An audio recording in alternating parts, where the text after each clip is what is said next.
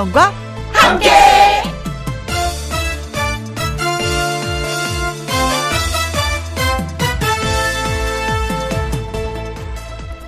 오늘의 제목 이유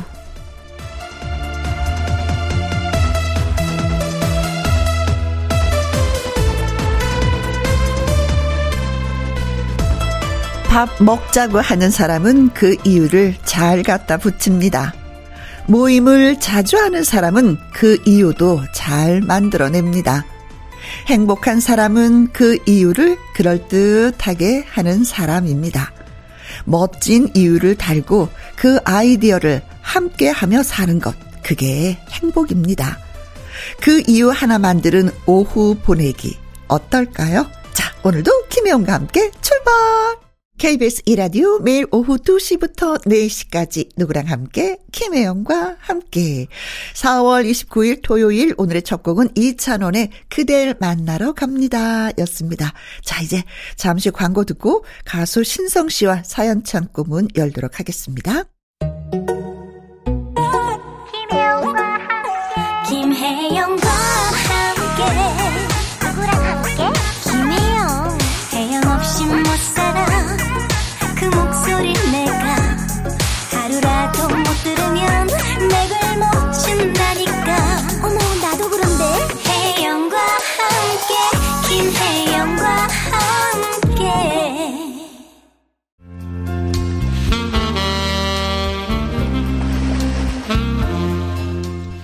여러분의 이야기가 주인공인 이곳 김혜영과 함께 사연 창고 오픈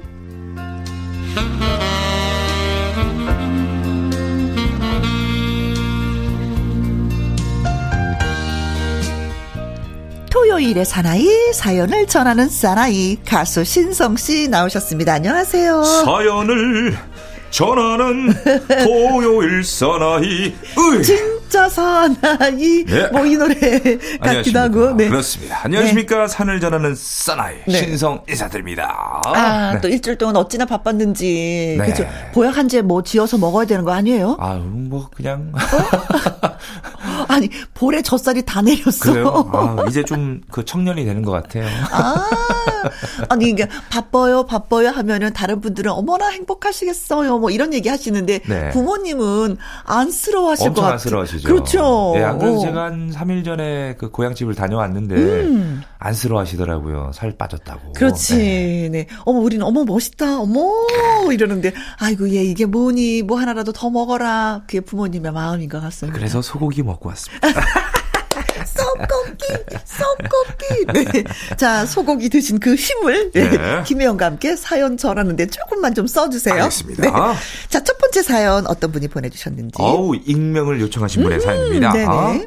네, 부모님과 식사를 하는데 아빠가 식사 내내 생선을 발라서 엄마에게 주셨습니다. 아. 그 모습을 보고 제가 말을 했습니다. 아우, 역시 우리 아빠는 참 자상하셔. 아우, 저도 나중에 결혼하면 아빠처럼 아내 생선 가시도 발라줄래요. 그랬더니 엄마가 하시는 말씀. 예. 아니, 네 아내 될 사람은 손도 없다니? 어머나. 아니, 생선가시도 못 발라먹게? 어, 진짜. 아, 왜 그러세요? 엄마도 아빠가 이렇게 해주시잖아요. 저도 아내한테 해주면, 아우, 좋잖아요. 나랑 네 와이프랑 같아? 너는 엄마 드셔보시라고 생선가시 그 그 그 그갈 발라본 적이 있니? 어머 얘 벌써부터 와이프한테 꽉 잡혀 살 생각. 어머 얘 왜 이러니? 엄마는 아빠한테 당연히 받으시면서 제가 아내한테 잘할 거라 하면 못마땅하게 생각하시는 이유는 대체 뭘까요? 그러게. 아, 그 와이프한테 잘하고 살면 뭐 좋지. 당신은 내가 있잖아. 응? 당신 생선은 내가 발라줄게.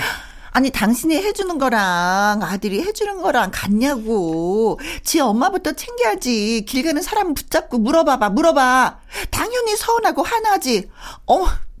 어, 나 갑자기 눈물 나려고 그러잖아. 아, 이 사람이 생각하면 갑자기- 생각할수록 서럽네. 금이 오기야 키워놨더니. 엄마 갑자기 잊지도 않은 며느리에 몰입하셔서 우시는 거예요.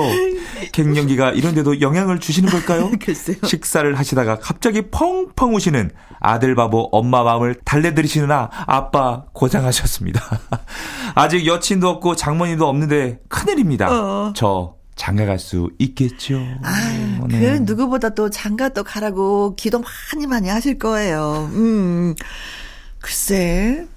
그 저는 이제 딸만 있는 입장이니까 네. 누군가가 어, 사위가 우리 딸한테 이렇게 잘해주면 나는 너무, 아, 너무 좋을 좋죠. 것 같은데 네. 아들을 둔 엄마 입장은 또 그게 아닌가 봐요. 사실 이런 선행들은 아내한테 해주는 예를 들어서 이제 뭐 예비 며느리가 생긴다 한다면 네. 티를 내면 안 돼요. 안 돼요? 그럼요. 어. 집에서나 해주고 네. 엄마 아빠에서는 그냥 그럼요. 야, 과묵하게 네. 음, 가시는 네가 발라 먹어야지. 왜냐면 음, 나는 내가 잘해주면은 먹고. 잘해주게 되면은 또 이제 그 엄마랑 아빠 또 싸우게 되고 아유 저 아들 하는 거 봐라 좀 나한테 좀 어, 어. 해봐라 이렇게 싸울 수도 있는 거고 아이고 저거 벌써부터 저거 잡혀 살아가지고 아이고 저거 저 어, 오히려 더 예안 좋은 거예요. 어, 네. 네. 아들을 보면서 엄마들이 부부싸움을 하시는군요. 아, 하시는 분들이 있죠. 아 네. 그게 예쁘고 마냥 사랑스럽고 이런 게 아니라. 근데 만약에 남편분이 이렇게 굉장히 잘해주는데 아들도 해주면은 상관은 없겠지만 네. 만약에 남편은 안 하시는데 아들이, 아들이 며느리한테 이렇게 잘하면 샘나죠. 아 그건 좀 그럴 것 같다. 지금 생각해 보니까 그렇죠. 약간 샘날 것 같아.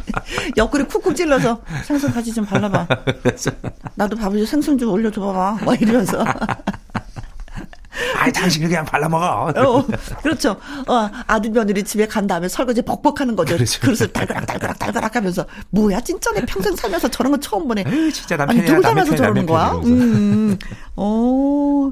그래요. 아니 근데 엄마는 결혼을 너무나 잘하셨다. 아 그런가요? 음. 아들이 다 성장을 했는데 아직까지도 생선을 다 발라서 밥 위에 올라주고. 아. 예. 근데 뭐 남편으로서 만족해도 되는데 이분은 또 욕심이 좀 더 아들도 나에게. 혹시 좀 우스갯소리로 아버님이 꼭 발라드 가수셨나 이렇게 잘 발라드리. 아 죄송합니다. 아, 재미가 없었네요. 그래 어떻게 보면은 참 입장 바꿔서 생각해 본다는 게참 네. 좋은 말이에요. 그럼요. 근데 그게 되나? 순간순간 음. 입장을 무슨 입장을 내 입장이 더 중요하다고 생각을 하는 거지. 아 근데 또 보시면 또 어머니께서 또 이렇게 아들 바보라고 하셨잖아요. 네. 엄청 또 이렇게 아끼 아끼면서 또 키우셨나 봐요. 아이 금이야 오기야 키우셨다고 네. 하시잖아요. 그죠? 내 아들이 나를 배신하는 것 같은 그런 느낌이셨나 봅니다. 그것은 절대 배신이 아니라는 거. 네. 팩트는 뭐 어? 아직 여자친구도 없는데 벌써부터 질투를 하시는. 그렇지, 그렇죠. 네. 네. 지금 엄마한테 많이 생선 가시도 발라드리 고 뭐 네. 설거지도 대신 좀 해드리고 옆에서 해야지 나중에 장가 갔을 때 그런 게 자연스럽게 엄마가 받아들일 수 있을 것 그렇습니다. 같아요. 네. 네. 자, 그럼 당장 효도 합시다. 네. 뭐이 말이 떠오르네요. 자, 어머니께 이 노래를 전합니다. 정미애의 걱정 붙들어 매. 다음 사연은 제가 소개할게요. 신춘하님의 사연이 되겠습니다. 네. 저는 뭐든 조금 늦게 깨닫는 게 있습니다. 친구들이 아들 군대 보내고 나서 엄청 울었다고 하면은 야, 남자라면 때 되면 군대 가고 시간 되면 제대하고 그러는 거지.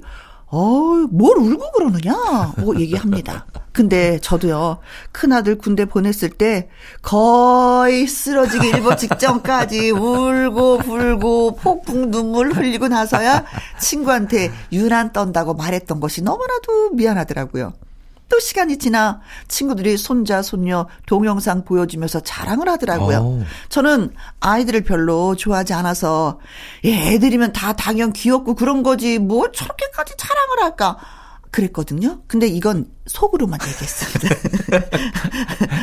아 드님 할 때는 표현을 하고 이건 그렇죠. 속으로. 네. 그렇죠. 근데 저는 더하네요. 이번에 딸이 외손자를 낳았어요. 저에게 첫 손주라 너무나도 각별하고 소중하거든요. 예전 친구들이 저한테 했던 것보다 더 동영상에 사진에 친구들한테 보여줬습니다. 마음씨 착한 친구들은 호응을 엄청 잘해줘서 고맙더라고요. 옛날 생각도 나고 친구들이 저한테 자랑했을 때 호응을 안 해줬던 게 너무나도 미안하더라고요. 음. 저는 제가 외손자 자랑하는데 친구들이 무반응이었다면 엄청 서운했을 것 같아요. 내가 남의 입장이 돼봐야 그 심정을 알겠다라는 생각이 들고 앞으로는 섣불리 그러지 말아야 되겠다라는 다짐도 했습니다. 친구들아, 우리 우정 변치 말고 개 모임 더 열심히 하고 많이 고맙고 사랑한다. 음. 그리고 우리 외손자 무럭무럭 건강하게 자라게 파이팅 좀 해주세요. 라고 하셨습니다. 하나, 네. 둘, 셋. 파이팅! 네네 네. 잘 자라겠죠. 예. 그쵸. 할머니의 사랑을 이렇게 많이 받으시는데. 음. 뭐, 제 주변을 봐도, 그, 이제, 친구의 어머님들, 음흠. 핸드폰 그, 배경화면 보면은 그쵸. 다들 그 손자, 외손자, 안친 뭐 이렇게 손자들 다 사진 이렇게 해놓으시고 음. 또 자랑까지 보여주면 예 이거 봐봐 얼마나 이쁘니 막 이러면서 막 자랑 막 계속 하세요. 맞아요. 네. 어느 순간 꽃 사진이 핸드폰에 많이 저장이 돼 있다가 어느 순간 그 꽃이 다 사라져요. 없어져요. 다 사라지고 아이들의 동영상과 사진과 네. 우는 거, 웃는 아. 거, 뭐 먹는 거, 뭐 별별 사진이 다 올라오더라고요. 음. 제가 보기에는 뭐 우리 혜용님도 따님들이 결혼해서 만약에 이제 외손자나 외손녀를 음, 낳게 음. 된다면 물론 저도 뭐 변함은 없겠죠. 똑같겠죠. 야 성아 이거 봐라, 이거 봐라 이러면서 또 자랑하실 것 같은 약간 그런 느낌? 아직까지는 아이가 시집을 네. 가지 않아서 그런지 그 네. 사진을 과다하게 보여주면 아 이거 진짜 대화를 다른 데로 돌리고 싶은 생각이 제가 보기엔 지금 혜영 누님 핸드폰에는 그 고사리 따는 사진, 나물 캐는 사진, 과수원에서 사과를 따는 사진 이런 거 굉장히 저는, 많으실 것 같은데. 저는 그런 네. 사진이 더 많거든요. 근데 진짜 손자 손녀 이렇게 자랑하는 사람들은 진짜 네. 몰입이 돼요. 맞아요. 네. 몰입이 돼서 아 두 장만 봐도 어 애가 건강하게 예쁘게 잘 크는구나를 알 수 있는데 네. 이거 뭐 시도 때도 없이 수십 장씩을 보여주니까 네. 어, 밥 먹다가도 저 숟가락을 딱 놔야지 되는 상황인 거 있잖아요. 음. 네, 그래서 그런 말이 있는 것 같아요. 손자 손녀 자랑하려면 돈 내놓고 하라고. 맞아. 네, 아직까지 저는 제 부모님한테 정말 감사한 게, 음. 어, 둘 다 그 핸드폰에 그 배경화면이 제 사진으로 돼 있습니다. 아, 네, 네 이제 잠깐만 가봐. 이제 그것도 끝이에요. 근데 사랑스럽지 너무 예쁘지 요즘에 또 아이들이 귀하다고 하는데 네. 어, 그 귀한 아이가 내 손자 중에 한 명이라니 얼마나 예쁘고 사랑스럽겠어요. 아유, 네. 네. 진짜 눈에 넣어도 안 아프다라는 표현이 바로 이런 거겠죠. 네. 근데 아이들이 금방 성장하니까 마음껏 자랑하셔도 되겠어요. 그렇습니다. 하시라고 저는 말씀드리고 싶어요. 음. 네. 음. 근데 단 그 앞에 있는 분도 손주 손녀가 있어야지 더 흥이 나지. 더 흥이 나고 주거니 받거니 뭐 그렇게 되는 거겠죠. 네, 그렇죠. 그렇습니다. 네. 네, 자랑 많이 하세요. 정은지의 노래 듣습니다. 하늘 바라기. 김혜영과 함께 사연 참고 다음 사연은 네, 이번 사연은 7661님의 사연입니다. 어, 밤늦게 쓰레기 수거와 폐기물 수거 일을 합니다. 네. 세 명이서 한 팀이 되어야 하는데 제 나이 벌써 50이 넘었는데 막내입니다. 오. 세 명이서 손발이 척척 맞아야 되는 직업입니다. 70이신 제일 큰형님은 일을 엄청 잘하세요. 음. 저는 이제 한 달 조금 넘어서 일에 서툰데요. 나름 열심히 한다고 하는데 큰형님이 자꾸 갑자기 버럭 화를 내십니다. 어? 어. 어? 형님이 보청기를 끼시는데요. 갑자기 화를 내시면 제가 당황을 해서 뭐 때문에 그러시냐고 고치겠다고 말을 하면 음. 그건 또 잘 안 들리시는지 화만 어? 어? 무작정 화를 내시고 그냥 아무 말 없이 다음 일을 하십니다. 아, 어떤 잘못인지 알아야 제가 고치는데 말을 안 해주시고 음. 다짜고짜 화를 내시니 저도 억울합니다. 그러고 끝나면 또 아무렇지 않게 아이고 고생 많았어. 어. 음? 아유 하십니다. 뒤끝은 전혀 없으신데 화를 내시는 이유를 몰라서 답답합니다. 그냥 참기만 해도 괜찮을까요? 이렇게 음, 보내주셨습니다. 네. 네. 아, 글쎄요. 뭐가 아직 뭐 손발이 잘 맞지 않으니까 아, 그렇죠. 그러실 수도 있는 거고 사실은 보청이 끼신 분들이 목소리 언톤이 좀 높아요. 맞아요. 잘 안 들으시니까. 어, 그래서 네. 잘못 들으면 어 화가 나셨나 이런 음. 느낌일 수도 있어요. 음. 네. 근데 또 사연 읽다 보니까 제가 그 20대 시절 때 네. 잠깐 좀 아르바이트를 할 때 제가 공장에서 일을 했었거든요. 음. 그래서 뒤에서 막 이렇게 포장을 해서 이제 나오는 건데 제가 박스에 넣어가지고 포장 빨리 해서 넘겨야 되는 거예요. 음. 근데 뒤에 계신 한 한 60, 한 5세 정도 되신 음, 음. 이제 좀그 어르신이? 예, 어르신이 아 이것들 어디서 데리고 온 거요? 아주 답답해 죽겠네. 계속 말이죠. 야단을 치시는 거예요. 어, 신성 씨를? 네. 아, 조금만 기다려 보시라 했더니, 아유, 참, 그러니까 하루 지나고 이틀 지나고 그러니까 계속 저도 듣다 보니까, 어. 저도 이제 사람인지라. 네, 힘들지. 예, 예 힘들고 좀 어. 이제 이렇게 좀 짜증이 좀 나가지고, 아, 도저히 안 되겠다. 이거는 제가 그때부터 진짜 어떻게 이렇게 방법을 터득을 해가지고, 어. 딱딱딱딱딱 넣고 딱딱 넣고 제가 쫙쫙 해서 쫙 보냈어요. 네. 나중에는 밀리는 거 뒤에서. 어, 어, 어. 아유, 청년 그 좀 살살 좀 해, 살살. 그러니까 제가 보기엔 답은 네. 지금 일을 하신 지 한 달 조금 넘으셨다고 했잖아요. 네. 좀 시간 지나서 습득이 되다 보면 네. 이제 손발 척척 맞게 되면 잘하면 맞아요. 야단은 안 맞게 안 맞습니다. 네, 네. 잘하면 뭐든지 잘하면 어 근데 50이 넘었는데 막내라고 하시는 거 보니까 네. 어디에서 50 넘어서 내가 막내잖아 이 소리 듣기 참 어려운데 절대 못 합니다. 네. 저희 아버지도 지금 동네 그 경로 그러니까 그 노인정 이런 데 가시면 네. 병감도 못 내미세요. 왜요, 왜요? 젊으세요? 그러니까 동네에 계신 분들이 더 형님들이시니까. 어, 어, 네. 아버님 지금 연세가? 78이셨죠. 78인데 네. 아직도. 네. 아직도 막내십니다. 네, 막내시라고, 네. 아, 그나저나, 밤늦게 쓰르게 수고하는 일을 하시니까 얼마나 좀 힘이 되시겠어요. 아, 예, 그럴수록 손발이 더 잘 맞았으면 좋겠다라는 네. 생각에서 그냥 한 말씀, 한 말씀 하시는 것 같은데, 아이고, 그래요. 조금만 좀 기다려주시면 네. 손발이 척척 맞을 텐데, 맞아. 이제 시작한 지 얼마 안 돼서. 네. 음, 초보는 또 그래요. 저도 초보 시절에 실수 진짜 많이 하거든요. 근데 저도 많이 했습니다. 네, 큰 실수 하지 않기 위한 잔잔한 실수라고 좀 생각해 주시면 예, 네. 좀 고맙겠다. 예. 큰 형님으로 모시겠습니다. 좀 믿어봐 주십시오. 한 말씀 하시고 또 열심히 일하시면 되지 않을까 예, 싶습니다. 네. 네. 아니면 뭐 차 한잔 하시면서 그렇죠. 잘해볼게요. 어, 그리고 뭐가 잘못됐는지 딱딱 찍어주시면 제가 고칠 수 있습니다. 라고 음. 하시는데 이것도 말씀해 주시는 건좀 약간 또 꺼려 하시는 건지 쑥스러워 하시는 건지 말씀만 안 해주고 어이, 어이, 말 말씀하시니까. 네. 듣는 분의 입장에서는 좀 답답하긴 아, 하겠지만. 아, 그래요. 네. 그래도 힘을 쓰는 직업이잖아요. 네. 자, 잘 챙겨 드시길 바라겠습니다. 네, 힘내십시오. 음, 올 여름에도 많이 많이 힘드실 것 같은데. 음, 아자아자. 화이팅. 네. 네. 자, 그렇다면은 솔리드의 노래 띄워드리면 좋아하실까요? 어, 이게 딱 어울리는 노래 같아요. 음. 이제 그만 화 풀어요. 자, 이번에는 김덕수님의 사연이 되겠습니다. 10일 정도 제가 집을 비웠습니다. 오. 딸 아이가 아이를 낳아서 몸조리 도와주러 다녀왔거든요. 남편과 아들이 먹을 것을 미리미리 준비해놓고 가니 가기 전까지 무척이나 바빴습니다.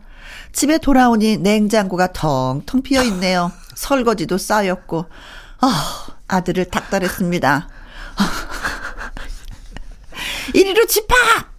너 이놈의 자식 말이야, 어? 엄마 오기 전에 설거지도 안 하고 이거 뭐, 뭐, 뭐 했어, 정말? 아, 엄마, 나도 억울해요. 아, 제가 그동안 설거지 다 했다고요. 아빠가 안 하신 거예요. 아, 진짜. 와, 열받아. 33년차 부부인데 우리 남편 요 모양 요 꼴입니다. 다시 집을 뛰쳐나가고픈 그 심정 아실런지요. 남편아, 정말. 남편이라고 남의 편으로 살래? 제발 내 편 좀 되죠. 이제는 될 때 된 거 아니야? 응? 흥 부자인 혜영 씨가 벌떡 일어나서 춤추고 노래하는 거 보면은요, 울적한 마음도 한 방에 날아갑니다. 오. 라고 하셨어요. 어, 보이는 라디오로 지켜보셨구나. 아. 네. 저 가끔 가다 좀 흔들리거든요. 아, 이렇게, 이렇게, 이렇게. 네. 이렇게? 제가 네. 좋아하는 노래 나오면, 네. 네. 특히 어떤 노래를 들으셨을 때 그렇게 흥이 나시는지. 아, 리듬이 좀 빨라야죠. 아, 그래요? 좀. 예, 네. 아, 약간 조금. 어깨 춤추기 좋은 네, 노래들. 네. 네. 자, 10일 정도 집을 비우셨으면, 아, 남자 두 사람, 아, 그림이 그려져요. 진짜 뭐, 청소란 있을 수 없는 거지. 빨래는 수북하게 쌓이고. 그렇죠. 네. 네. 아우, 집에 오시니까, 그 더군다나 그 딸, 그 몸, 그, 그 몸조리 때문에 네. 가셔서 해주고 오셨는데. 거기서 진짜 고생 많이 했을 거 아니에요. 네, 또 집에 오셨는데 자면서. 또, 아유. 음. 저는 이러면은 진짜 치우기 싫어서 잠을 자야 될 것 같아요. 다 밀어놓고, 네. 아, 나잠 좀 자고, 잠 좀 자고, 푹 자고 일어나야지만이 좀 에너지를 받아서 다시 일을 할 수 있지. 근데 일어나시는데 지친 몸으로 집에 왔는데 다시 또 일하는 네. 거, 바로 일하는 거 너무, 너무 힘들 것 같아요. 눈물 날 것 같아, 진짜. 음. 그림이 그려지지 않아요? 아, 그려집니다. 아우, 저는 진짜 쌓이는 저는 꼴을 못 보거든요. 어. 저 정말 바쁠 때는 그래도 어쩔 수 없이 한 두세 개 정도는 놔두고 나가는데 네. 나가면서도 찝찝해요. 그래요? 저는 해놓고 나가야 돼요. 아, 어느 여인이 시불런지 아. 진짜 너무 좋겠다. 네? 아니, 한 번은 제가 네. 너무 바빠가지고 그러니까 옷을 빨리 찾아야 되는데 그 어디다 둔지 몰라가지고 네. 옷장 열었는데 그게 다 쏟아진 거예요. 어, 어, 어. 근데 너무 바쁜 거예요. 빨리 내려가야 되는데 어. 아, 해놓고 나갔는데 이제 연습을 하러 가야 되는데 네. 아우 막 그게 계속 막 그 눈에 그려지는 거예요. 아, 어떡하면 좋지? 옷이 쏟아진 게. 네. 어, 어, 어, 어, 어, 갔는데 다행히도 어머 신성 씨 왜 이렇게 빨리 오셨어요? 그러지길래 어, 네. 뭐 이때 해야 되는 거 아니냐 했더니 어 아니에요 두 시간 뒤에 오셔도 아, 돼요. 바로 택시 타고 다시 갔어요? 네 정리해 놓고 아, 그러고 나왔죠. 네. 그렇구나. 네. 저는 어떤 적이 있었냐면, 어, 제가 옷 받쳐 입는 속에 티가 하나 있어요. 네. 근데 그걸 찾아도 아무리 없는 거예요. 아, 생각해보니까 빨래통에 넣으려고, 빨래 하려고 빨래통에 넣었던 게 생각이 나는 거예요. 어, 예. 갔더니 있어. 어. 어, 빨지 않길 너무 다행이다.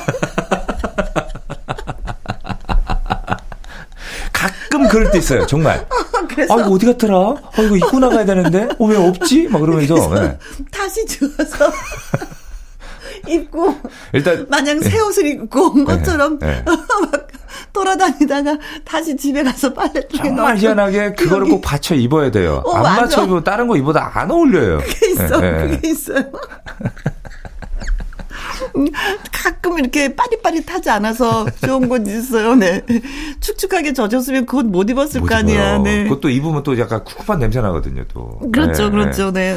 아, 아 이게 뭐좀 부지런해서 좋은 것도 있고 약간은 좀 느려서 좋은 것도 있는데 이제 어 이제 신성 씨와 같은 걸 좀 많은 분들이 선택해 주셨으면 좋겠네요. 아니 근데 저는 뭐 이렇게 사람들 좀 오해하실 수 있는데 자주 치우진 않습니다. 네. 딱 치워놓고 안 건드립니다. 아, 건드리지 않는다는 거. 않습니다. 아 그럼 되는 거죠 뭐 건드리니까 지저분해지는 건데 건드리지 않으면 깨끗하지. 저는 네. 보존을 잘하죠. 네.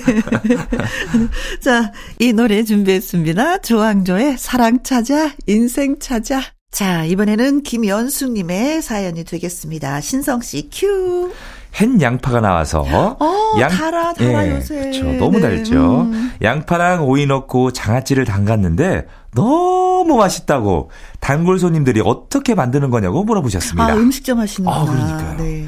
재료 넣고 소스, 간장 붓고 돌로 눌러놓기만 했다고 꼭 만들어 드시라고 레시피를 할 것도 없지만 알려드렸죠. 네. 맛있다는 얘기를 많이 들어서 집에 가서도 해 먹어야겠다 하면서 저도 퇴근길에 양파 한 망을 사서 집에 갔습니다. 음.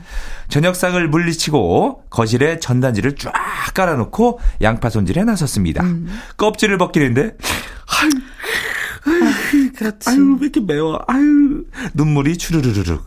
그때 마침 TV에서 프로의 명곡을 하고 있었거든요. 충혈된 제 눈을 보더니 남편이 한마디 하네요. 노래가 그렇게 좋냐? 아유, 당신은 아무것도 모르면서 가만히 있지 말고 여기 앉아서 양파 껍질이나 벗겨요. 음. 예? 훌쩍거리는 제 모습을 보더니 귀엽다, 귀여워, 피식거리던 남편 음. 옆에서 주섬주섬 양파 껍질을 벗기기 시작했습니다. 아 왜요? 아 왜요? 아 양파가 왜 이렇게 매워? 아 나 안 먹어. 아이고. 아주 펑펑 울던데요. 어? 우리 부부 웃다 울다 생 난리를 피웠네요. 이렇게 보내주셨습니다. 그래. 진짜 왜 드라마나 뭐 뭔가 감정이 돼야지만 이입이 돼야지 이게 눈물이 나는 거잖아요. 네. 양파는 그냥 바로 그냥 울려. 나와요. 바로 울려. 네. 이건 무슨 마술일까요? 그 응? 사나이 울리는 뭐 땡 라면보다 양파가 네. 더 울립니다. 그렇지. 네, 네, 네. 그래서 양파는 진짜 까기 싫어. 아, 근데 저는 그 양파 그 담은 담궈 놓은 거 있잖아요. 장아찌 너무 음, 맛있어요. 그치. 깔끔해요. 먹으면 맞아, 너무 맞아. 맛있어요. 입안을 깔끔하게 정리를 해주죠. 네. 다른 음식 먹다가 먹으면 그쵸. 입안에 정리. 특히 음. 그 고기 구워 먹을 때 먹으면은 아, 아 요즘에 진짜 맛있을 때니까 많이 많이 드십시오. 근데 네. 단 문제는 양파 깔 때 눈물이 난다는 거. 그렇죠. 음. 아, 고기랑도 잘 어울리고 네. 뭐든지 잘 어울리는 궁합이 참 좋아요. 아, 전 음. 특히 저희 어머니가 음. 그 고추 장아찌 만드는 게 그게 너무 맛있어가지고. 음, 음, 음. 아. 그렇죠. 한국엔 그런 음식이 있어. 네. 장아찌라는 문화가. 특히 저희 어머니는 고추 장아찌 담글 때그 고추의 그 윗부분에 네. 구멍을 뚫으세요. 아, 다 뚫려요. 거기 이제 간장이 스며들게. 그렇지. 네, 그럼 더 맛있거든요. 맞아. 네, 네. 좀 장아찌 많이 담그세요. 형님도. 그냥 뭐 대충 먹고 싶은 것만 아니면 얻어먹는 쪽이 또 많기도 하고. 옆집에서 요리를 잘하시는 아주머니 계시는데 네. 이렇게 잘 주세요. 음. 그래서 잡채하면 주시고 뭐하면 주시고 그래서 또 반대로 또 이렇게 뭐 고사리 캐오시면 또 이렇게 드리고 이렇게 아, 뭐, 나물도 그, 드리고 사과도 어머 제가 사과 따왔어요. 근데 사람이 이게 네. 정이 이 먹거리가 왔다 갔다 하는 게 가장 깊은 정이 아. 생기는 것 같아요. 예, 곳간에서 정난다라는 말이 있잖아요. 그렇죠. 그것처럼 이렇게 먹으면서 만들면서도 행복하지만 그 사람이 먹으면 또 얼마나 좋을까. 음. 배고픔을 채워줄 수 있는 이 음식이 그를 행복하게 만들겠지라는 생각에 또 예, 그렇기도 합니다. 그래서 남편 되시는 분이 양파를 안 드시냐. 양파 장아찌 제일 많이 드실 것 같은 생각이 예, 들기도 합니다. 저는 그래. 그냥 생 양파도 너무 맛있어요. 그래요? 네. 그래서 저는 중국 음식 시킬 때 항상 거기에 이제 배땡으로 시킬 때 음. 사장님께 남긴 글 있잖아요. 네. 어, 양파 더 많이 주세요. 음, 음, 음, 음 많이 주세요. 요즘에 좀 많이 드셔도 네. 되는 예, 그런 상황입니다. 그렇습니다. 네, 그래요. 아, 음식 솜씨가 좋다고 하니까 좀 많이 부럽다. 남편이 네. 많이 행복하시고 아이들이 많이 행복해 하실 것 같아요. 네. 네. 노래 한 곡 띄워드리겠습니다. 자, 심수봉 씨의 신곡이 나왔습니다. 예, 들려드릴게요. 부부 행진곡. 혜은이의 띠띠빵빵 함께 듣고 왔습니다. KBS 이라디오 김혜영과 함께 1부 마무리할 시간이에요. 오늘 사연이 소개되셨던 익명 사연자분 신춘하님 7661님 김덕수님 김연숙님 자 다섯 분에게는요 USB 메모리 교환권 그리고 속눈썹 영양제 함께 보내드리도록 하겠습니다. 신성씨의 못 먹어도 고! 네, 이 노래 듣고 2부 연예계 팩트체크로 다시 뵙도록 하죠. 신성씨 네. 고마웠어요. 다음 주에 뵙겠습니다. 네. 2시부터 4시까지 김혜영과 함께하는 시간 지루한 날 졸음운전 김혜영과 함께라면 저 사람도 웃고 이 사람도 웃고 여기저기 벅장개소 가자 가자 가자, 가자. 김혜영과 함께 가자 김영과 함께 KBS 이라디오 김혜영과 함께 2부 시작했습니다. 노래 듣고 와서 강일원 기자의 연예계 팩트체크 시작하도록 하죠. 아이디 앙증이 님이 신청해 주셨습니다. 신성우의 내일을 향해.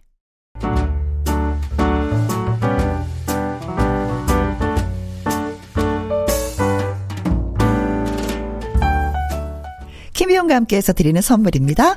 편안한 구두 바이네르에서 구두 교환권, 발효 건강 전문 기업 이든 네이처에서 발효 홍삼 세트, 건강한 기업 H&M에서 장 건강식품 속 편한 하루, 청소이사 전문 영구 크린에서 필터 샤워기, inner beauty 브랜드 올린 아이비에서 inner beauty 피부 면역 유산균, 에브리바디 엑센 코리아에서 에디슨 무드 램프 블루투스 스피커, 욕실 문화를 선도하는 때르미오에서 때술술 때장갑과 피누, 연구중심 기업 찬찬이에서 탈모엔 구해줘 소사, 하남 동네 복국에서 밀키트 복요리 3종 세트, 전통 보약의 새로운 시각 트레서피에서 먹기 편한 한방 영양제, 산삼 순백에서 지리산 산양 산삼 순백 프로 건강식품, 블라인드의 모든 것 월드 블라인드에서 교환권, 온열 의료기기 전문 보성 메디텍에서 자수정 온열 의료기기.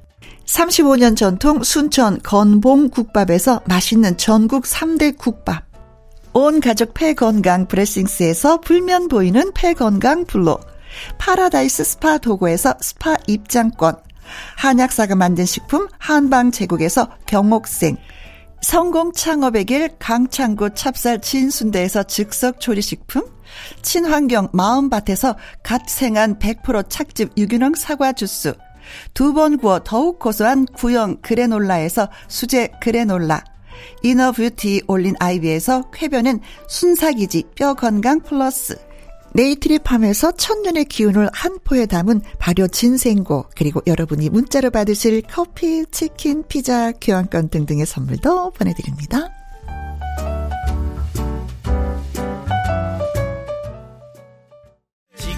더 슛 들어갑니다. 영화 한 편 찍으시죠.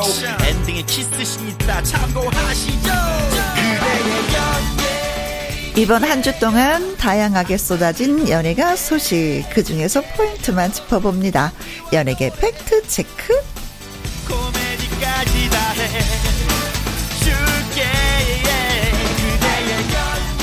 강일홍 더 팩트 대중문화 기자님 나오셨습니다. 안녕하세요. 안녕하십니까. 네. 반갑습니다. 어, 계절이 바뀐과 상관없이 무조건 부지런히 달려야 되시는데 네. 그런 직업을 갖고 계신 강일롱 기자. 때로는 기자라는 직업이 좀 피곤하기도 할 거예요. 그렇습니다. 네, 네 밤낮이 없을 때도 그렇죠. 네. 네. 밤낮도 없고 휴일도 네. 없고 그냥 네. 사건 터지면 그냥 발로 뛰어야지 되니까. 그렇습니다. 네. 네. 그냥 음. 월급쟁이인데 네. 그냥 일만 많은 뭐 그렇죠.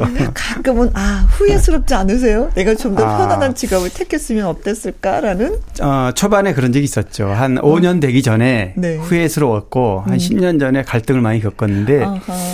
어 이제 한 뭐 꽤 오래 하다 보니까 네, 이제는 완전히 적응이 돼서 네. 이제는 뭐 천직이라고 생각합니다. 자리 굳히기 들어가셨군요. 그렇습니다. 네.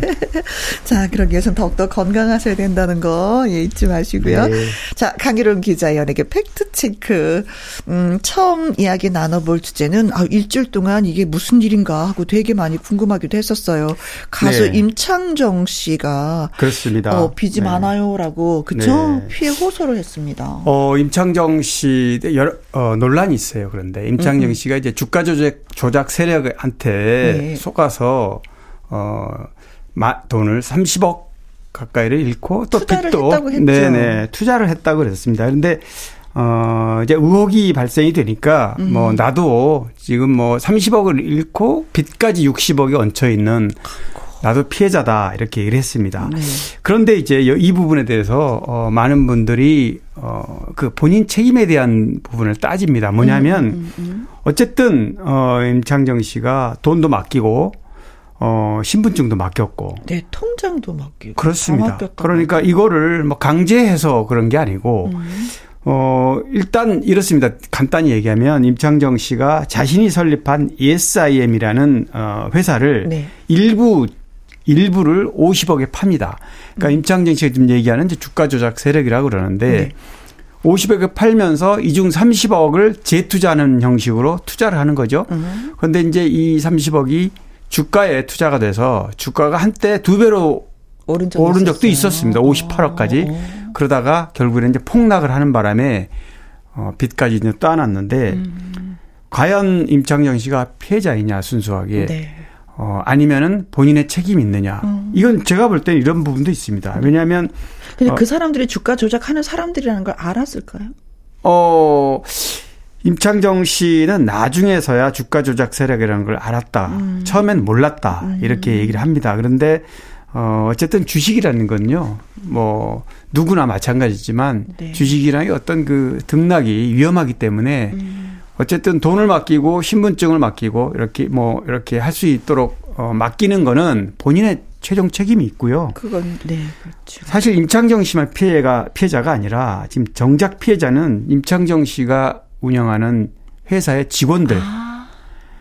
그리고 또 임창정 씨가 어 아이돌 그룹도 지금 키우고 있는데요. 그렇죠. 이 아이돌 그룹도 투자해야 될 돈이 지금 어 아이돌 그룹에 투자를 해야지 되는데 투자하지 못하는 단계가 돼 버린 거예요. 그렇습니다. 뭐 아이돌을 키우는 데는 뭐 수십억에서 뭐 많게는 백억까지도 드는 굉장히 엄청난 프로젝트인데 네. 이렇게 어 돈을 잃고 빚까지 떠안았기 때문에 음.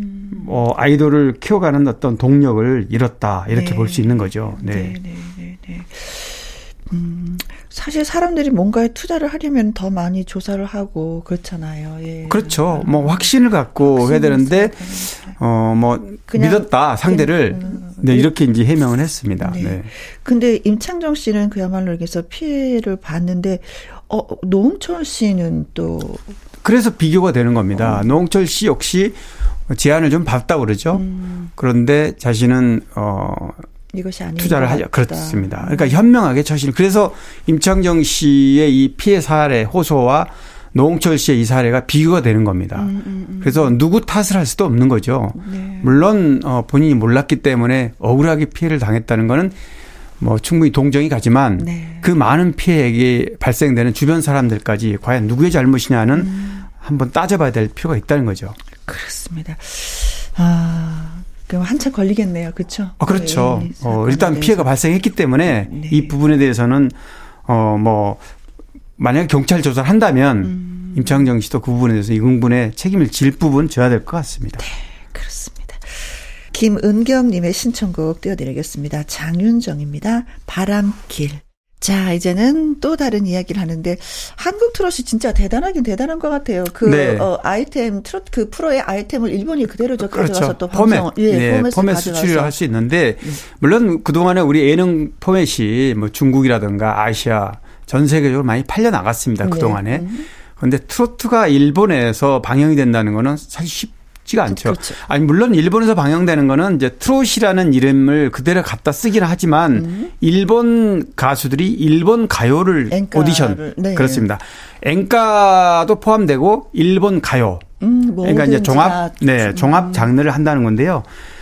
프로그램 명칭이 불타는 트롯 걸 인 아, 재팬. 네네네. 그렇습니다. 그래서 트롯이라는 명칭이 그대로 사용된다는 데 의미가 있는 거고요. 음. 왜냐하면 그동안에 한국 가수들이 일본에 수없이 많이 반세기 전부터 그렇죠. 진출해서 활동을 했지만 대부분은 일본 앵가에 어, 번역한다든지 국내 노래라도 히트곡도 네, 또 일본어로 번역해서 해서 불렀죠. 그렇습니다. 그런데 이번에는 일본에서 어, 한국의 최근 3, 4년간 네. 화제를 모으고 있는 트롯 열기가 그대로 음. 이렇게 반영이 된다. 이런 차원에서 굉장히 의미가 어, 있는 걸로 평가됩니다. 네. 그 전에는 진짜 뭐 70년대, 80년대는 일본 프로그램을 그대로 가져와서 우리가 프로그램을 그랬죠. 만드는 경우가 많이 있었거든요. 네. 그래서 일본 다녀오신 분들, 어, 저거 일본에서 봤던 프로인데 한국에서 똑같이 만들었네?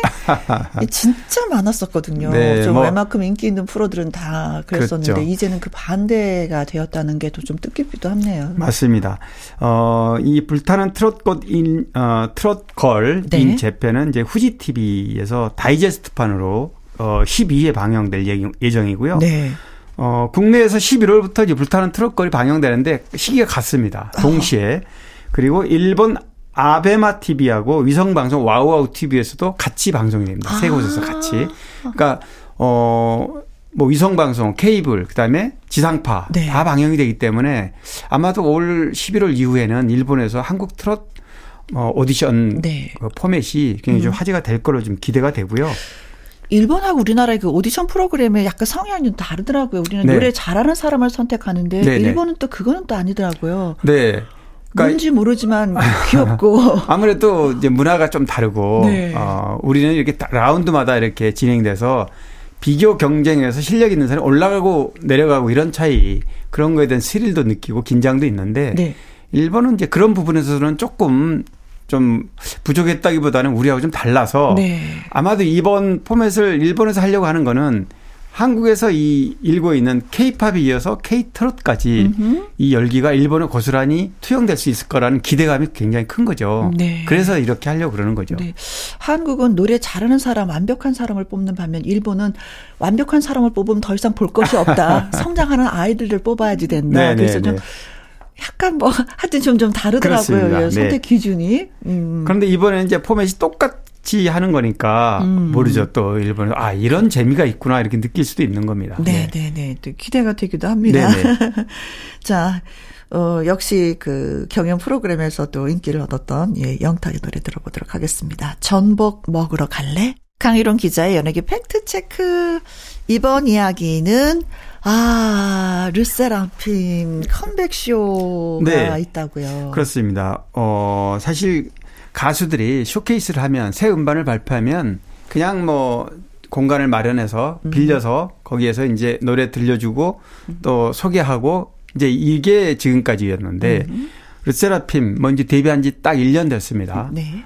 르세라핌이 이제 대형 스크린 극장에서 어 어느 한 곳에서 하는 게 아니고 네, 네 곳에서 어 이제 쇼케이스를 하는데 이거를 티켓을 팔아 가지고요. 아.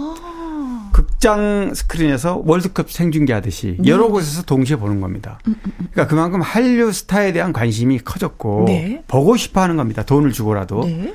그래서 어 일단은 CGV 용산 아이파크몰에서 이 쇼케이스를 하는데 왕십리, 영등포 그리고 부산에서도 지방에서도 부산 서면 CGV에서도 어 극장에서 볼 수 있도록 네. 참 어, 티켓을 팔아 가지고 팬들이 네. 그 장면을 노래도 생생하게 듣고 그런 모습들을 보고 싶어 한다. 네. 이 굉장히 좀 달라진 환경입니다. 네. 르세라핌이 데뷔한 지 1년밖에 되지 않았지만 국내도 좀 유명하죠. 외국에서도 더 어, 그렇습니다. 많이, 해외에서, 해외에서 엄청난 어, 인기를 끌고 있는 바람물을 지금 하고 있고요. 네네. 네. 어, 이 용산 CG 어, CGV 아이파크몰에서 하는 건 이제 5월 1일 날 합니다. 월요일 네, 날. 네, 얼마 안 남죠. 네, 그렇습니다. 5월 1일 날 이제 쇼케이스를 정규 앨범을 발표하는 이제 이게 맞춰서 하는 건데 음. 어, 이 티켓은 티켓을 이제 당연히 팔죠. 음. 팔아도 아마 제가 보기에는 빨리 매진되지 않을까. 아. 왜냐하면 어, 공연, 콘서트만 열기가 있는 게 아니라 그만큼 어, 우리 한류 스타 그룹 어, 아이돌 그룹에 네. 관심이 많다는 반증이기도 한데 네. 어, 이게 이제 첫 테이프를 어, 르세라핌이 팔고 음, 음, 음. 얼마 전에 뭐 임영웅의 뭐 공연 현황을 그쵸, 극장에서 어, 극장에서 보여준다든지 뭐 BTS 공연 현황을 보여준다든지 음. 혹시 티켓이 굉장히 뭐 수십만 장이 팔리지 않았습니까? 네. 근데 이번에는 뭐 공연만 보고 오는 것이 아니라 리셀랍심에 뭐 엽서도 살 수 있는 것이고 그렇습니다. 네. 사진도 구입을 할 수 있는 거고. 네. 굿즈, 굿즈를 이제 어 선물로 준다 그러니까 네. 아마 제가 이제 예매를 시작하면 받고 싶죠. 그러니까요. 그래서 뭐 단체 사진이라던가 말씀하신 티켓 뭐 여러 가지 어 갖고 싶은 것들을 네. 팬들이 팬들에게 선물로 준다 그러니까 아마 저희 이런 이벤트가 이제 국내에서 시작인데 네. 아마 해외에서도 어, 이어가지 않을까 예상이 됩니다. 르세라핌은 다국적 걸 그룹이기 때문에 그렇죠. 네. 일본의 가장 네네 네. 네. 이제 주목을 받을 음. 어, 그룹인데요. 네. 해외 스케줄들이 많이 지금 나와 있어요 이미. 음흠. 그래서 아마 뭐 저희들도 뭐 어워즈를 이제 매년 하는데 가면 갈수록 네. 이 아이돌 그룹을 어, 섭외하기가 아이고. 또 그런 어, 어워지를 하는데 네. 애로사항이 좀 많습니다. 그만큼 해외에서 찾는 어, 섭외 섭외를 하고 싶어도 국내 머무는 것이 아니라 해외 해외에서 해외 일정이 많기 때문에 많아서. 그런 거죠. 네네. 그러겠네요. 네. 자, 아무튼 더 잘 되길 바라겠습니다. 네네. 국위선양 하시길 바라겠고요. 자, 그룹 르세라핌의 노래 들어보도록 하겠습니다. ANTIFRAGILE. 강일홍 기자의 연예계 팩트체크 다음 이야기는요, 어, 청취자 여러분의 질문을 받습니다. 배우 김지호의 남편 김호진 씨는 어떻게 지내나요? 두 분 다 연기 활동을 안 하는지 궁금합니다 하면서 청취자 4611님이 글을 주셨습니다. 진짜 두 분 뵌 지가 오래됐어요. 네, 네. 뭐, 간간히 예능에서는 얼굴을 비친 적이 있는데, 네. 최근 뭐 3, 4년? 2, 3년? 음. 네. 네는 저도 못 본것 그렇죠. 같고요. 김지호 씨는 제가 음, 잘 아는 지인의 그 카페에서 한번 예, 아, 뵌 네. 적이 있어서 서로 인사 나누고 어, 뭐. 사석에서 예. 작품 활동을 하지 않고. 예. 그래도 이제 네. 오다 가다 이제 복도에서 본 사이라서 아, 네, 네. 어, 잘 지내고 있는 것 같더라고요. 네, 맞아요. 네. 뭐 김호진 씨 같은 경우는 2021년에 어 케이블 수목 드라마의 멜랑콜리아에 한번 출연했고요. 네. 지금까지는 이제 작품 활동을 하지 않는데 음. 어 김호진 씨나 어 또 김지호 씨 부부잖아요. 그렇죠. 사람 다뭐 90년대, 2000년대까지는 굉장히 활발하게 활동했습니다. 아, 90년대는 네. 뭐두 분이 거의 네. 뭐 틀면 나왔었어요. 그렇습니다. 네. 네. 또 그렇게 해서 두 분이서 같은 드라마에 어, 출연을 하면서 출연해서 또 네. 사랑에 빠졌고 결혼까지 음. 했는데 어, 김, 김호진 씨는 이병헌 손현주 씨와 같이 데뷔 음, 동기인데요. 동기. KBS 공채 14기. 네. 91년에 데뷔했죠. 음흠. 그래서 뭐 김수현 작가의 목욕탕집 사람 남자들. 아. 뭐 그렇지. 미니 시리즈 세상 끝까지 이런 작품에서 굉장히 네. 뭐 무명 시절이 없었던 거네요. 그럼 그렇습니다. 데뷔하자마자, 데뷔하자마자. 네, 굉장히 바쁘게. 네. 그리고 어 김호진 씨는 지금도 굉장히 어 동안이에요 외모가. 지금도 보면. 네. 어, 또 외모가 얼핏 유아인을 약간 닮았어요. 아. 그렇죠. 비교가 좀 많이 되기도 네, 하죠. 맞습니다. 네. 근데 요리도 또 굉장히 잘해서 요리 프로도 진행을 좀 했었고, 그렇죠. 네, 네. 자격증도 있더라고요. 그래서 대한민국 음. 요리사라는 타이틀을 갖고 있어요. 맞아요. 저도 어, 케이블에서 그 이 프로 할 때 잠깐 음. 한두 번 본 적이 있는데 당시 이제 어 굉장히 유명했습니다. 네. 김호진 씨가. 레스토랑도 네. 직접 경영도 하기도 하고. 맞아요. 네. 그래서 뭐 일곱 개의 요리사 자격증 있죠. 와. 한식, 일식, 중식, 양식.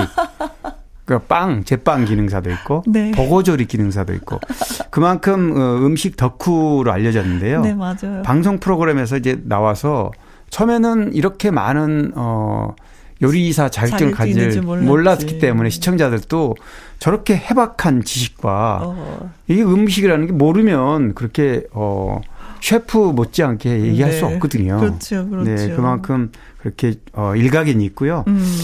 어, 일단은 작품 활동은 좀 뜸하긴 한데 음. 어, 아마 어, 기, 김호진 씨나 김지호 씨 모두 네. 좋은 작품이 등장하면 그렇죠. 뭐 네. 연기자들은 뭐 두 발 벗고 나서죠. 작품이 좋다면은요. 네. 그렇습니다. 네. 네. 얼마 전에 그 부부가 결혼 20년이 지났는데도 여전히 신혼처럼 보내고 있다고 사진 한 장이 올라왔는데 너무 네네. 예쁘더라고요. 이제 아직도 풋풋한 그 막 제가 동안 예묘라 그러는데 나이가 벌써 50대 초반이에요. 어, 딸 딸이 한 명 있는데 네. 아마 이제 대학생 나이 됐을 겁니다 이제. 아하, 네. 벌써 그렇게 됐구나. 그렇게 됐습니다. 네. 세월이 지났음에도 변함없이 예, 음, 멋진 모습들을 보여주고 있어서 좀 흐뭇하기도 합니다. 아 진짜 두 분의 연기 보고 싶기도 해요. 네. 음. 자, 그리고 역사 드라마 대조영에 나왔던 박예진 씨 근황이 궁금합니다. 요즘 활동을 안 하시는지 통 보이질 않네요 하면서 청취자 박혜영 님이 글을 주셨습니다. 아, 박예진 씨 하면 약간 콧소리가 좀 이렇게 매력적이잖아요. 네, 비음, 어, 비음. 그렇죠. 네. 그렇습니다. 어, 예능 프로, 예능, 예능 프로그램에서 네. 나오면 뭐. 씩씩하죠. 아무튼 남자들도 안 잡는 닭을 맨손으로 잡고 그러면서도 생선 네, 생선도 이렇게 아주 과감하게 네 그리고 미안해 어떻게 네. 아프지 네, 그런 부분이 굉장히 시청자들한테 의외의 반전 매력을 음. 이제 어, 준다 그러는데요 실제로 박예진 씨는 어 스타성보다는 네. 데뷔 네. 이후에 연기력으로 승부를 봤던 음흠, 배우이고 네. 또 일반 미니 시리즈나 주말극보다는 사극에서 굉장히 맞아요. 나름 어 각인돼 있는 그런 네. 배우입니다. 선덕 여왕에서도 네. 진짜 기가 막히게 연기를 좀 잘했었던 게 아직도 기억이 나는 것 맞습니다. 같습니다. 선덕 네. 여왕으로 MBC 연기대상 우수 여자연기상 받았고요. 네. 여고 그다음으로는 이제 신인상을 최초로 받았고 KBS 대조영이라는 사극에서 음, 연기상 또 최우수 연기상 받았죠. 사극을 하면서 대, 어, 상을 많이 받았네요. 상을 다 휩쓸었어요. 어, 거의. 네. 어 그만큼 사극의 나름 음 뭐 대조영, 장희빈 말씀하신 선덕 여왕. 네. 뭐 이런 작품에 어, 시청자들이 굉장히 어, 기억에 오랫동안 남아있는 배우입니다. 네. 그러면서 또 방송을 이렇게 연기 활동을 하는 또 남편과 같이. 네. 네. 박희순 씨도. 박희순 씨하고 11살 나이 차이인데 음. 둘이서 뭐 작품 활동, 같이 활동한 건 아니지만 네. 같은 소속사에 있다가 사랑에 빠졌다 그러죠. 아. 그래서 이제 결혼했고 2015년에 뭐 혼인 신고를 했다 그러죠. 아 진짜 네. 얘기를 들어보니까 결혼식 하지 않고 혼인 신고를 했더라고요. 그게 나중에 알려졌어요. 오. 그래서 다들 깜짝 놀랐죠. 어, 완전히 활동을 뭐 한 지 오래된 건 아니고 네. 어, KBS 수목 드라마 영혼 수송고, 어, 수선공이라는 작품을 2020년에 했습니다. 3년 전에. 네. 근데 이제 어, 작품 활동을 어, 굉장히 뭐 시청률이 많이 나고 화제가 된 작품이 아니면 음, 음, 음. 자주 하지 않으면 잘 안 하는 것처럼 비춰지긴 그렇죠, 하죠. 그렇죠. 네. 맞습니다. 맞습니다. 네. 자, 그러나 지금은 잘 지내고 네. 계시다는 말씀을 드리면서 자, 강유론 기자 연예계 팩트 체크 애청자 여러분이 궁금해 여기시는 연예가 소식이나 강 기자님에게 묻고 싶은 질문을 홈페이지 게시판에 올려 주시면 이 시간에 소개해 드리고 또 예, 어, 선물도 보내 드리도록 하겠습니다. 오늘 소개되신 4611님 그리고 박혜영 님에게는 떡볶이 쿠폰 보내 드리도록 하겠습니다. 맛있게 맛있게 드시기 바라겠어요. 스위스로의 노래 듣습니다. 사랑이었던 거야. 나의 히트곡, 나의 인생곡, 가수의 근황과 함께 히트곡 당시 비하인드와 또 사연을 들어보는 코너가 되겠습니다. 오늘은 이순길 씨의 끝없는 사랑입니다. 네. 맞습니다. 오. 이순길 씨 끝없는 사랑. 뭐 저는 개인적으로 네. 80년대 85년 남이섬에서 열린 강변가요제 아, 수상곡인데요. 네. 동상 수상곡인데 저도 이 시기에 대학을 다니고 그래서 네. 그 당시에 어 강변가요제라든가 대학가요제 출신 어 노래가 굉장히 지금도 들으면 네. 뭐 아련하게 이렇게 다시 어, 가슴에 와닿는다 그럴까요? 요즘에 그 트로프로보다도 더 열광적이었었죠. 그렇습니다. 예, 예. 그 무렵에는. 그 특히 이순길 씨는 이제 순수함의 대명사. 음. 굉장히 수줍고 부끄러운 듯 하면서도 맑고 깨끗한 이미지. 그게 좀 기억이 나는데요. 네. 어, 이 나의 인생곡 코너에 이승길 씨를 진작에 한번 소개를 하고 싶었는데 제가 음. 이승길 씨가 연락이 안 닿아요. 아. 이승기 씨는 아예 닿질 않더라고요. 제가 네네. 계속 최근까지도 취재를 해봤는데 대신 이승길 씨를 어 대학 아 강변가지 이후에 데뷔시켰고 음반을 대, 많이 만들었던 오균화 대표하고 이제 연락이 닿아서 네. 제가 좀 소식을 듣긴 했습니다. 어, 근데 이승기 씨가 참 이 노래도 오늘 들어보겠지만 끝없는 사랑 너무 어, 좋은 노래입니다. 음. 어, 이승기 씨의 그 비음 섞인 촉촉한 목소리 아주 애절하게 와닿는데요. 네. 어, 그래서 심수봉 씨를 연상시킨다고 하는 분도 많아요. 아. 목소리를 들어보면. 네. 근데 심수봉 씨는 약간 끈적한 이런 흐느낌 이런 느낌이 좀 있다면. 그렇죠, 그렇죠. 이승길 씨는 좀 맑고 청아하다. 음흠. 같은 비음 섞인 목소리라도. 네. 그래서 어 첫사랑의 그리움을 아주 어 떠올릴 수 있는 네. 그런 뭐 감성 끝판 러브송. 네. 이건 뭐 제가 붙인 어 얘기지만 어? 어쨌든 그런 어 좋은 노래이고요. 네. 또 이승길 씨가 활동을 안 했기 때문에 90년대까지 90년대 초까지 활동하다 아예 활동을 하지 않았고요. 어, 저도 그때 그 통통하게 볼을 살이 네네. 올라서 노래 네. 불렀었던 것이 기억이 나기도 하는데 네. 어느 순간 그냥 그래서 제가 노래 이거 한 곡을 내놓고 그냥 흔적이 없어진 것 같아요. 맞습니다. 느낌이. 그 이후에 노래를 몇 곡 내긴 했습니다. 네. 뭐 노래가 히트 우리가 기억하는 노래는 이 곡이지만 음. 뭐 애증이라든가 하얀 이별, 외로운 가로등, 댄스의 순정 곡은 뭐 꽤 예전에는 음반에 여러 곡을 실었잖아요. 네, 그렇죠. 예, 그런데 어, 이승길 씨는 몸이 좀 불편해서 어, 아. 활동을 중단했다 그래요. 사실상 은퇴인 거죠. 네. 그런데 2015년에 워낙 어, 이승길 씨 노래에 대한 어, 갈증이 있었던 분들이 많아서 네. 음반은 냈어요. 본인의 옛날 노래곡을 리메이크 형태로. 네. 근데 활동을 하지 않았습니다. 근데 이름을 달리 냈었나 봐요? 어, 아니요. 이승길이라는 이름은 내기를 네, 했는데 네, 음, 활동을 음. 하지 않으니까 낸 거조차도 잘 몰라요. 그래서 음, 음. 어 본인이 본인의 곡들 리메이크한 어 이승길 89라는 명칭으로 네. 89년까지 히트했던 노래를 2015년에 낸 거죠. 음, 음, 음, 그런데 활동을 하지 않았기 때문에 얼굴을 볼 수가 없었던 겁니다. 네. 네. 아니 몸이 어찌나 그랬는지 아이고 속상하다. 네, 음. 결혼을 했고요. 네. 어 결혼해서 뭐 이세가 있는지까지는 저도 확인을 못했는데 어쨌든 당시에 이승길 씨를 활발하게 데뷔시켜서 활동했던 분은 네. 뭐 어쨌든 건강히 잘 있다. 네. 이 얘기만 들었습니다. 음. 아, 노래에 대한 갈증이 진짜 많이 있겠는데요. 네, 음. 그렇습니다. 그래요. 어, 건강 더 많이 잘 챙기시길 바라겠습니다. 자, 이승길의 끝없는 사랑 전해드리면서 또 강희령 기자님과 다음 주에 만나야 하고 인사를 드려야 될 것 같아요. 네. 네. 다음 주에 뵙겠습니다. 고맙습니다. 여진의 꿈을 꾼 후에 듣고 왔습니다. 2786님, 얼마 전에 제 생일이었어요. 삼남매 아침 챙겨 먹이고 등교시키고 저는 겨우 우유 한 잔 급하게 마시고 출근을 했습니다. 그런데 그날따라 우유가 몸에 안 받았는지 배가 아파서 화장실을 왔다 갔다. 지친 오후에 엄마가 생일 축하한다. 미역국 먹었냐? 문자를 보내주셨습니다. 그 문자에 눈물이 왈칵 터져버리고 말았네요. 결혼 전에는 엄마가 끓여주신 미역국을 먹는 둥 마는 둥 했는데 그 시절이 너무나도 그립습니다. 신청곡은 이승환의 화양연화 듣고 싶습니다. 아, 생일날 즐거워야 되는 그날 배가 아파서 화장실만 갔던 기억이 나는군요. 그래요. 어휴, 생일날 되면은 진짜 엄마 생각이 많이 나잖아요. 오늘은 진짜 엄마가 나를 낳느라고 진짜 고생 많이 많이 하신 그런 날인데, 라면서. 근데 어머니가 계시면 또 문자라도 받는데, 어머니가 안 계시면 이 문자도 받지 못하니까 또 눈물이 나기도 합니다. 네. 2786님, 조금 늦었지만 저희가 또 생일 축하드릴게요. 조각 케이크 쿠폰 보내드리도록 하겠습니다. 그리고 신청곡 이승환의 화양연화 전해드리면서 내일 오후 2시에 다시 뵙도록 하죠. 지금까지 누구랑 함께? 김혜영과 함께.